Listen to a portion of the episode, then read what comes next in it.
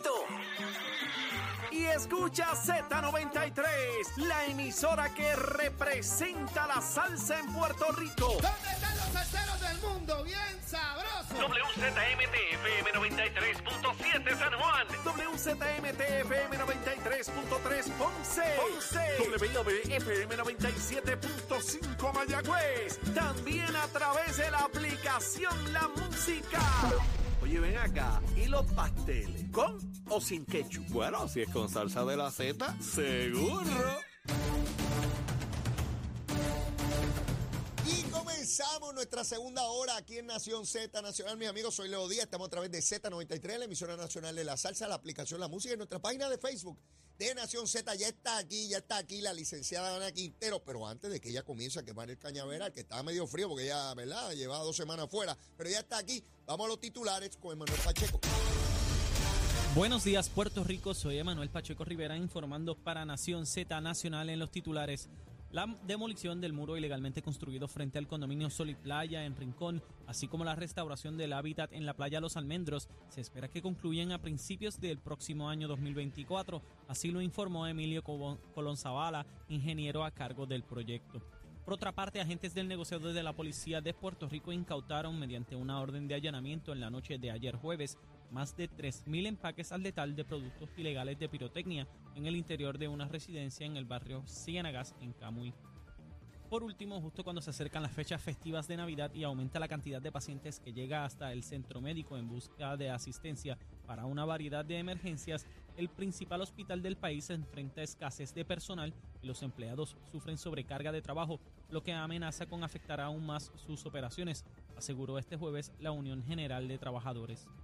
Hasta aquí los titulares, les informó Emanuel Pacheco Rivera. Yo les espero en mi próxima intervención aquí en Nación Z Nacional, que usted sintoniza a través de la emisora nacional de la salsa Z93. Es Leo Díaz. Que venimos bajando, mire, chévere, aceleradamente. Nación Z Nacional por la Z. Comenzando esta segunda hora y dándole la bienvenida, por supuesto, a nuestra querida amiga, la licenciada Ana Quintero. Ana, ¿cómo tú estás? Muy bien, saludos a ti, aquí a los muchachos y a todos los que se preocuparon. Estoy bien, eran compromisos profesionales. Sí, porque escribe rápido. ¿Que dónde está Ana Quintero? ¿Que dónde está? Mire, Ana Quintero es abogada y tiene que atender unos asuntos, sí, y de vez en cuando coinciden con el programa. Eso fue todo. Eso fue... Ah, sí, pero aquí estamos. Pero rápido empiezan a regañarme a mí, ¿sabes? Yo cojo los palos por culpa tuya. Bueno. Empiezan a darme cantazos a mí y yo no tengo la culpa de eso. Pero bueno, tranquilo. Ana, ¿todo bien? Todo bien, gracias a Dios. Qué bueno. Ana, quisiera una expresión tuya sobre toda esta situación y el fallecimiento de Nydia Cotto Vives. ¿Quién tuvo tantas posiciones importantísimas en el gobierno de Puerto Rico? Presidenta de la Junta de Libertad o Palabra, directora de Corrección, jueza del Tribunal de Circuitos de Apelaciones, presidenta del panel del FEI. Bueno, ¿qué posición no ocupó? Todas posiciones relacionadas con el ámbito del derecho, de la justicia criminal, todas ellas encaminadas en eso. Una mujer de un carácter fuerte, de criterio propio y a la misma vez de mucha sensibilidad. Es así. Tú podías tener todo eso en ella. Donde había que ser duro, era duro, y donde había que ser magnánimo y leniente, allí estaba también para impartir justicia siempre. Tus palabras. Pues mira, yo me uno a las palabras que tú acabas de expresar sobre Nydia Cotto Vives. Tuve el placer de conocerla desde los años 90, cuando comenzamos a laborar en distintas áreas, ¿verdad?, del derecho, pero todas en el área de seguridad mayormente que estábamos. Ella hizo una labor encomiable en la oficina del fiscal especial independiente, y aún enferma de la situación que se encontraba, ella siguió adelante. Así fue. Y manejando todos esos asuntos. Así que, ¿verdad? No se ha perdido. A mí, yo no hablo nunca de pérdida. Yo creo que ganamos todo el tiempo que Papá Dios no las dejó acá en la tierra, ¿verdad?, laborando a favor del pueblo de Puerto Rico específicamente, que lo hizo Miren, ella se podía ir a un bufete a ganarse, o una oficina propia, a ganarse miles y miles de dólares, y no lo hizo. Se quedó en el servicio público hasta su último día. Así que de verdad merece un aplauso, no debemos llorar, merece un aplauso. ¿Por qué? Porque la vida ella la dio para el servicio del pueblo de Puerto Rico. Es interesante, y no se había destacado, tú eres la primera persona que escucho que lo dice públicamente, aún en la gravedad de su enfermedad. Es correcto. Ella se mantenía en el comando de la oficina del FEI, con instrucciones, seguimiento.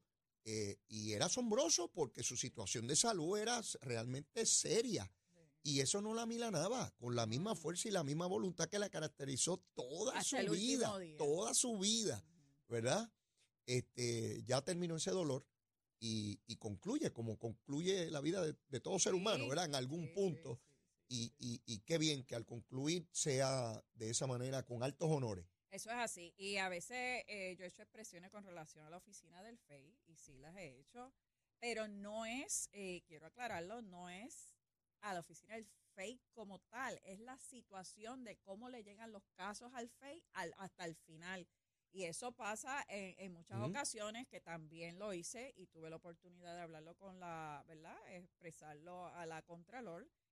Trabajé en la oficina también de asuntos del Contralor a nivel de justicia. Y cuando mucha gente toquetea en los casos, ahí es que se van debilitando. Y eso le pasa al FEI. Yo creo que hay que reestructurar y hay que pensar esa oficina, y podemos tomar donde lo dejó ahora Nydia Cotto Vives, ¿verdad? Los nuevos integrantes o nuevo director que vaya a estar en esa oficina, repensar y sentarse con el gobernador, ¿verdad? Con el ejecutivo. Y con el legislativo, la rama legislativa, vamos a ponerlo ya para el próximo cuatrienio, porque ya las sesiones se acabaron, para discutir, o en las plataformas de partido, para discutir cómo debemos ser más eficientes en la oficina del FEI, para que tenga, porque la gente dice, ay, el FEI pierde los casos. Miren, no es que pierda los casos, es que hay una trayectoria antes de eso, que cuando le llega a ellos al final, pues ellos hacen su labor encomiable a eso. Y aún así tienen más del 90% de eficiencia y convicciones. Pero podemos hacer más, podemos erradicar más casos, porque muchos casos los tienen, pero si ellos no tienen la prueba suficiente, o ha pasado un sinnúmero de tropiezos, no lo pueden erradicar. De acuerdo. Y la gente se siente que están ahí de figura decorativa, que lo que pasa es que están chanchullando. No, señores, no se chanchulla allí. Allí se trabaja. Pero si hay casos, se erradica. Si no lo hay, ¿para qué vamos a hacer el ridículo? Claro, claro. De acuerdo contigo, toda institución de gobierno, toda, de la naturaleza que sea, en las tres ramas de gobierno, siempre está sujeta a revisión y a mejoramiento. O sea, no podemos anquilosarnos o pensar que se logró lo máximo en determinado lugar. Siempre hay la posibilidad real de lograr mejoramiento. Y ahí mismo, pues, lo uno y cierro. Aquí se habla mucho del gobierno federal, que mira cómo hace las cosas. Miren, ellos tienen unos recursos que aquí podemos tenerlos, pero tenemos que trabajarlo. Y es los recursos ahora mismo tecnológicos. Yo creo que la oficina del FEI deben haber algún tipo de acuerdo con PRITS, por ejemplo, para hacer unos acuerdos de que tengamos estos asesores de tecnología que nos puedan hacer todos estos estudios que necesitan para poder elaborar bien sus casos y llevarlos y presentarlos bien al tribunal, porque a veces nos encontramos cojos porque no tenemos las herramientas, como todo el mundo dice, que tiene el gobierno federal. Mira, ahora que traes ese tema, y no estaba programado ahí por ahí, pero me parece muy atinado y pertinente, vamos a hablar de esas herramientas. Por ejemplo, se está dando el caso de Tata Charbonier. Si ese caso se hubiese sometido a nivel estatal, ningún fiscal especial independiente podía someter grabaciones telefónicas. Es correcto. Porque es ilegal en Puerto Rico, la Constitución lo prohíbe. Pero tienes unas herramientas tecnológicas que ellos usan que nosotros no tenemos. O sea, oye, mira cómo empezó ese caso. Ese caso no empezó, aquel me dijo y ella me dijo. No, ese caso abrió con la tecnología, que fueron los peritos del FBI que empezaron a discutir de cómo ellos extrajeron toda esa información electrónicamente de los bancos, electrónicamente de las cuentas, electrónicamente de muchas cosas. Y esa tecnología ellos la tienen súper avanzada y nosotros ahora es que estamos comenzando, ahora, ¿verdad? Con los directivos que han tenido en PRITS y los asesores, se ha tratado que hemos visto cosas, pero hay que volver a... Estoy de acuerdo contigo en cuanto al elemento tecnológico y te doy otro dato sobre otro asunto. A mí me parece increíble que la oficina del FEI tenga que decirle a la persona que está investigando, mira, te estoy investigando. El FBI no tiene que avisarle a nadie que lo está investigando, ni tiene fecha límite para investigarlo. También. O sea, para que estemos claros, o sea, el FBI puede comenzar a investigar a un funcionario de Puerto Rico y estarlo investigando 1 año, 2 años, 3 años, y ese funcionario nunca se enteró. Pero si es a nivel estatal, tiene que salir una comunicación donde le dice primero, Ana, ¿sabes qué? Te estoy investigando. Y entonces Ana va a velar el tiempo porque hay cierto tiempo para investigarla. Claro, eso lo legislaron los legisladores para que quien los va a investigar le tenga que notificar a ellos. Yo estoy clarito. ¿Quién se inventó el FEI? Rafael Hernández Colón. Y cuando se confeccionó en la legislatura pusieron, hay que decirle al que estamos investigando que lo estamos investigando y tiene cierto tiempo, no más tiempo de ese. ¿De cuándo acá? Hay investigaciones que pueden tardar años por lo complejo de la misma, ¿verdad? Por la naturaleza del caso, ¿verdad? Otra cosa, hay gente que dice, pero los casos tardan mucho tiempo. Bueno, no por culpa del FEI. Tardan porque los abogados de defensa siguen planteando cosas y siguen yendo por cualquier situación a la cual tienen derecho, hasta el Tribunal Supremo. Yo conozco casos que han durado años porque los abogados han seguido planteando. Entonces, cualquiera que no conoce derecho dice, ¿cómo se tardan 4 años? Bueno, si los abogados no plantearan nada, se hubiese visto las primeras semanas. Pero entonces vuelvo atrás. Si tuviéramos la tecnología y tuviéramos todos estos mecanismos que tiene el gobierno federal, vamos a poner 3/4 partes, no vamos a poner mira, todo. El mayor es la grabación, Ana, que claro, yo te cojo hablando por el celular, claro, pero no puedo porque la Constitución de aquí dice que no pueden grabar los de aquí. Los americanos pueden, los yanquis. Sí, porque ellos no tienen la limitación. El americano sí te puede coger pecando en el celular, pero el estatal no. Ahí no puedo. Mira, Charbonier, ¿tú sabes lo que es que ayer plantearon en sala una conversación de un matrimonio sobre unos dineros? ¿Tú sabes el impacto que tienen un jurado, hombres y mujeres que están allí sentados, escuchando a Charbonier y a su esposo en una grabación diciendo sobre unos chavos? Un fiscal puertorriqueño en las tribunales de aquí no puede hacer eso. Y las reglas de evidencia te dicen que ves, hay privilegios también. Pues en la federal se fastidia todo eso. Aquí está la grabación. Estos dos en el cuarto hablando de esto por teléfono. ¿Ves? Y eso no se puede presentar aquí. Esas son las herramientas que tienen los yanquis, los americanos, los invasores, los abusadores. Sí, porque algunos dicen que esos pájaros son así. Nada, quería traer ese asunto porque es importante y estoy de acuerdo contigo totalmente. La revisión de todo ese andamiaje de cómo se procesa funcionario público debe ser motivo de revisión. Y hay muchísimas áreas. Por ejemplo, yo tengo varias recomendaciones de cosas que hay que atender ahí. Pero mira, bueno, ya que entramos colateralmente al caso de Charbonier, ¿qué te parece lo que ha sucedido hasta ahora? Pues mira, es una situación, primero en términos personales, una situación muy triste, pero de verdad que, ¿qué necesidad? ¿Qué necesidad? Es lo que yo me pregunto. Porque tú sabes lo que tú estabas haciendo. ¿Qué necesidad? Y es una situación lamentable porque aquí es una familia. Estás hablando de mamá, papá, el hijo, que hicieron unos acuerdos para que se fuera para un desvío y por su condición, ¿verdad? Mental y demás. Pero es una cosa que no se puede entender. Es una cosa que uno busca explicación a nivel de psiquis. Y todo el mundo dice, no, pues mira, pues le dio. Y pues. No es una persona que aparentaba que tenía dinero, al contrario. No. Todo lo que ha salido a la luz pública es que estaban embrollados hasta la estelera. ¿Entiendes? Pero qué necesidad. Y esa es la pregunta que yo me digo, ¿por qué caer en esto? ¿Por qué caer en lo fácil? ¿Sabes? Mira, su esposo tenía un buen empleo, ella tenía un empleo. Si teníamos que reestructurar deudas, se reestructuran deudas. O sea, eso no es ni el primero ni el último. Yo recuerdo cuando María corrió por acumulación la primera ocasión, que andaba un carrito viejo por todo Puerto Rico, con 1 o 2 personas que la acompañaban, y ella me narraba a mí que buscaba los cuponcitos de Burger King para conseguir los hamburguesas un poco más baratos porque no tenían dinero para campaña. Y aún con una campaña tan frugal, porque estaba una campaña pelada, María logró entrar por acumulación. Y luego fue la primera candidata por acumulación en la primaria, logrando un apoyo inmenso. Generaba mucha crítica, particularmente por el elemento religioso, que ella siempre fue muy vocal y se identificó como una persona religiosa y que representaba ese sector. Y yo creo que eso es lo que más daño le causa ahora, no porque eso sea malo en sí mismo, sino porque ella le hizo una representación al pueblo que su estándar moral es como Proyecto Dignidad. Su estándar moral es el más alto que puede haber, porque ella ejemplifica eso. Entonces, cuando se le imputa este tipo de conducta, entonces causa coraje, porque tú representaste una cosa y resulta que se te imputa exactamente lo opuesto, lo contrario, y genera mucho coraje, mucha indignación que he notado. Porque me preguntan, pero Leo, quizás podíamos esperar eso de fulano o sutanejo, porque son medios locos, ¿verdad? Pero de ella, ¿ves? Yo no sé cómo está viendo ese juicio. Yo de verdad que ahora, yo no entiendo eso. Se me parece al de Ángel Pérez, se me parece al de Alonso, donde cuando se ve el caso es peor que cuando se inició. Claro.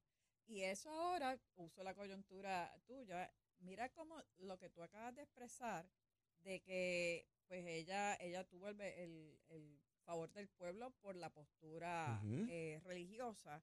Entonces, mira esto, o sea, yo soy electora hoy en el 2023, que voy a votar en el 2024. Entonces, tengo esta situación ahora mismo al frente y tengo el partido Dignidad. Entonces, ¿cómo yo comparo esta situación, independientemente que ella esté en el PNP, comparándolo con que la gente de Dignidad me dicen que los religiosos, los fundamentalistas, lo más grande, y estoy viendo un juicio a vivo y a todo color de una persona, una familia, porque es familia. Que te hizo esa misma representación. Que me hizo esa representación, como yo, elector indecisa, que no sé por quién votar, y creía que lo fundamental era bien importante, ¿cómo contrasta con lo que estamos viendo ahora? Sin duda, porque otra vez, algo que yo hago un esfuerzo enorme en este programa a través del tiempo, de que los ciudadanos podemos fallar, podemos tener los pies de barro, todo. Sí, todo. Pero no tiene que ver con el partido. No. O sea, esta cosa de criminalizar una institución puede fallar alguien en cualquier organismo, público, privado, de la naturaleza. Y estamos cansados de verlo a través de la historia de la humanidad. Tenemos mecanismos para tratar de prevenirlo y si sucede, que pueda ser encausado, porque son dos vertientes. Correcto. Uno, tratar de evitar que suceda. Prevención. Y dos, si sucede, que lo podamos identificar, procesar y aislar. Como la papa podrida dentro de un saco, ¿no? Ayer María Milagro no toleró más ante las preguntas de la prensa que están legítimamente hechas. No se puede quejar uno, porque uno fue funcionario público, asumió postura, y es natural y es deber de la prensa hacer las preguntas que corresponden, y uno se puede molestar o no, pero eso viene con el cargo. El que no quiera que la prensa le pregunte, pues no se meta a figura pública, porque ¿para qué rayo está la prensa? Claro. O sea, porque yo puedo tener críticas para la prensa, pero su labor es su labor, caramba. O sea, ¿qué van a hacer? ¿Tirarle fotos y mirarla? No le van a hacer preguntas, ya contesta si quiere, por supuesto. Contesta. Ayer ya no podía más y le dijo a alguien, todos le fallamos a Dios, ¿verdad? Esa expresión es fatal, porque es que está diciendo, le fallé yo en este caso, le está enviando un mensaje al jurado. Sí. O sea, yo me imagino que el abogado le dijo, no vuelvas a repetir eso, porque como que todo el mundo le falla a Dios. Pues eso es una admisión de culpa. ¿Y qué rayos hacemos aquí viendo este caso? Pues nos entregamos y ya. Sí. Que la información que surge es que le ofrecieron en su momento, como ocurrió con su hijo, la posibilidad de un acuerdo. Y está viendo un caso que todos los días es peor que el día anterior. Otra vez, escuchar una conversación de ella con su esposo y la esposa del Cano a decir que ella presenció, la empleada a decir esto fue lo que pasó. Ana, ¿qué más rayo tiene que pasar? ¿Tú fuiste fiscal? Sí. O sea, es un burro amarrado. Y está viendo, obviamente, Frankie Rebollo es un excelente abogado. Oye, pero el que decide si ve un caso o no es Frankie Rebollo, es el acusado. Y yo no dudo, conociendo, ¿verdad?, a Frankie y toda su trayectoria, que le haya dicho, mira, cógelo. Igual pasó con Osvaldo Carlos y Ángel Pérez. O sea, ellos le dan las herramientas. Mira, el acusado decide. Y ustedes son los que deciden, porque yo no sé qué voy a cumplir, ¿verdad? Sí. Y te dicen los pros y los contras. En el caso de la Procuraduría de la Mujer, a mí, y entiendo que a los demás, se hizo una oferta para declararse culpable. Yo no. Yo Yo no me voy a declarar culpable porque yo no soy culpable. Y vimos el juicio. Claro. La decisión fue mía, no de mi abogado Jari Padilla, fue mía. Vamos para adelante a ver el caso. Y yo sabía lo que me arriesgaba. Y tú tomas esa decisión como acusado. Yo hablo de eso, no teóricamente, me pasó a mí. Sí, sí. Tú nunca has sido acusada de nada, ¿verdad? No, hasta ahora. Pero yo sí, de delito grave, de motín. ¿Ves? Y pasé regla 6, vista preliminar, juicio en su fondo, conjurado, con veredicto. Pueblo de Puerto Rico versus Leonidas Díaz Urbina. Por eso yo procuro garantizar los derechos del acusado, porque es bien fácil hablar de los derechos del acusado hipotéticamente. Yo hablo de ellos porque lo viví. Y sé. Ana, y sé. Lo viví. Y como lo viví y veo la situación que está Charbonier junto a su esposo, ambos abogados, sí, porque estos no son legos en derecho, no. Ellos saben las consecuencias inherentes al proceso al que se acaban de someter. Esto no es que al final dice, ay, me equivoqué. No, no te equivocaste, tú eres una abogada litigante, o sea, tampoco es que cogiste el título de derecho y te fuiste a hacer camisa. La verdad que yo pienso que, no sé qué están pensando ellos de cómo salir de esto, porque la prueba está. Por lo menos lo que ha desfilado ahora, hasta ahora, no hemos visto algo que le dé un vuelco. Y el abogado ha tenido la oportunidad de contrainterrogar y no, yo no veo que se haya derrumbado o amilanado esos testimonios. Por eso te digo, cuando entraron, el opening fue con tecnología, con una agente que trabajó toda la tecnología y te explicó, mira, nosotros, como tú bien dices, tecnológicamente nosotros entramos aquí, entramos acá, hicimos esto, interceptamos esto, buscamos las cuentas y esto. Esto es lo que hay. Lo que están es supliendo de cómo llegó eso a esas cuentas. Demasiado duro. Sí. Tengo que ir a una pausa, y luego de la misma... Ana, se está acercando Navidad y hay que proponer un menú, creo yo, consono, de acuerdo con la festividad. Así que eso es lo que espero de ti, ya mismito, a ver qué almuerzo es lo que viene por ahí, aquí en Z93. Llévatela, chero. Buenos días, Puerto Rico. Soy Emanuel Pacheco Rivera con el informe sobre el tránsito. A esta hora de la mañana ya ha comenzado a reducir un poco el tapón en algunas de las carreteras principales del área metro. Sin embargo, la autopista José de Diego aún se mantiene congestionada desde el área de Bucanán hasta la salida hacia el Expreso Las Américas en Atorrey, y la carretera número 2 en el cruce de la Virgencita y en Candelaria, en Toa Baja y más adelante entre Santa Rosa y Caparra. Además, la 165 entre Cataño y Guaynabo en la intersección con la PR22, la PR5, la 167 y la 199 en Bayamón, y la 176, 177 y 199 en Cupey. Por último, la autopista Luisa Ferré entre Montiedra y la zona del Centro Médico de Río Piedras y más al sur en Caguas, y la 30 desde la colindancia de Juncos y Gurabo hasta la intersección con la 52 y la número 1. Hasta aquí el tránsito, ahora pasamos al informe del tiempo. Para hoy, viernes 15 de diciembre, el Servicio Nacional de Meteorología pronostica para todo el archipiélago de Puerto Rico un día generalmente húmedo, nublado, ventoso y lluvioso, continuando el patrón climatológico de los pasados días. Se esperan vientos fuertes y lluvias copiosas para toda la isla a través de todo el día, con la mayoría de los aguaceros en el área metropolitana, el este, el interior y el sur. Hoy los vientos se mantienen generalmente del este-noreste de 8 a 16 millas por hora, con algunas ráfagas de hasta 27 millas por hora, y las temperaturas máximas estarán en los altos 70 grados en las zonas montañosas y los medios a altos 80 grados en las zonas urbanas y costeras. Hasta aquí el tiempo, les informó Emanuel Pacheco Rivera. Yo les espero en mi próxima intervención aquí en Nación Z Nacional, que usted sintoniza a través de la emisora nacional de la salsa Z93. Llega la Navidad y con ella el tradicional bailable de la Navidad en Z.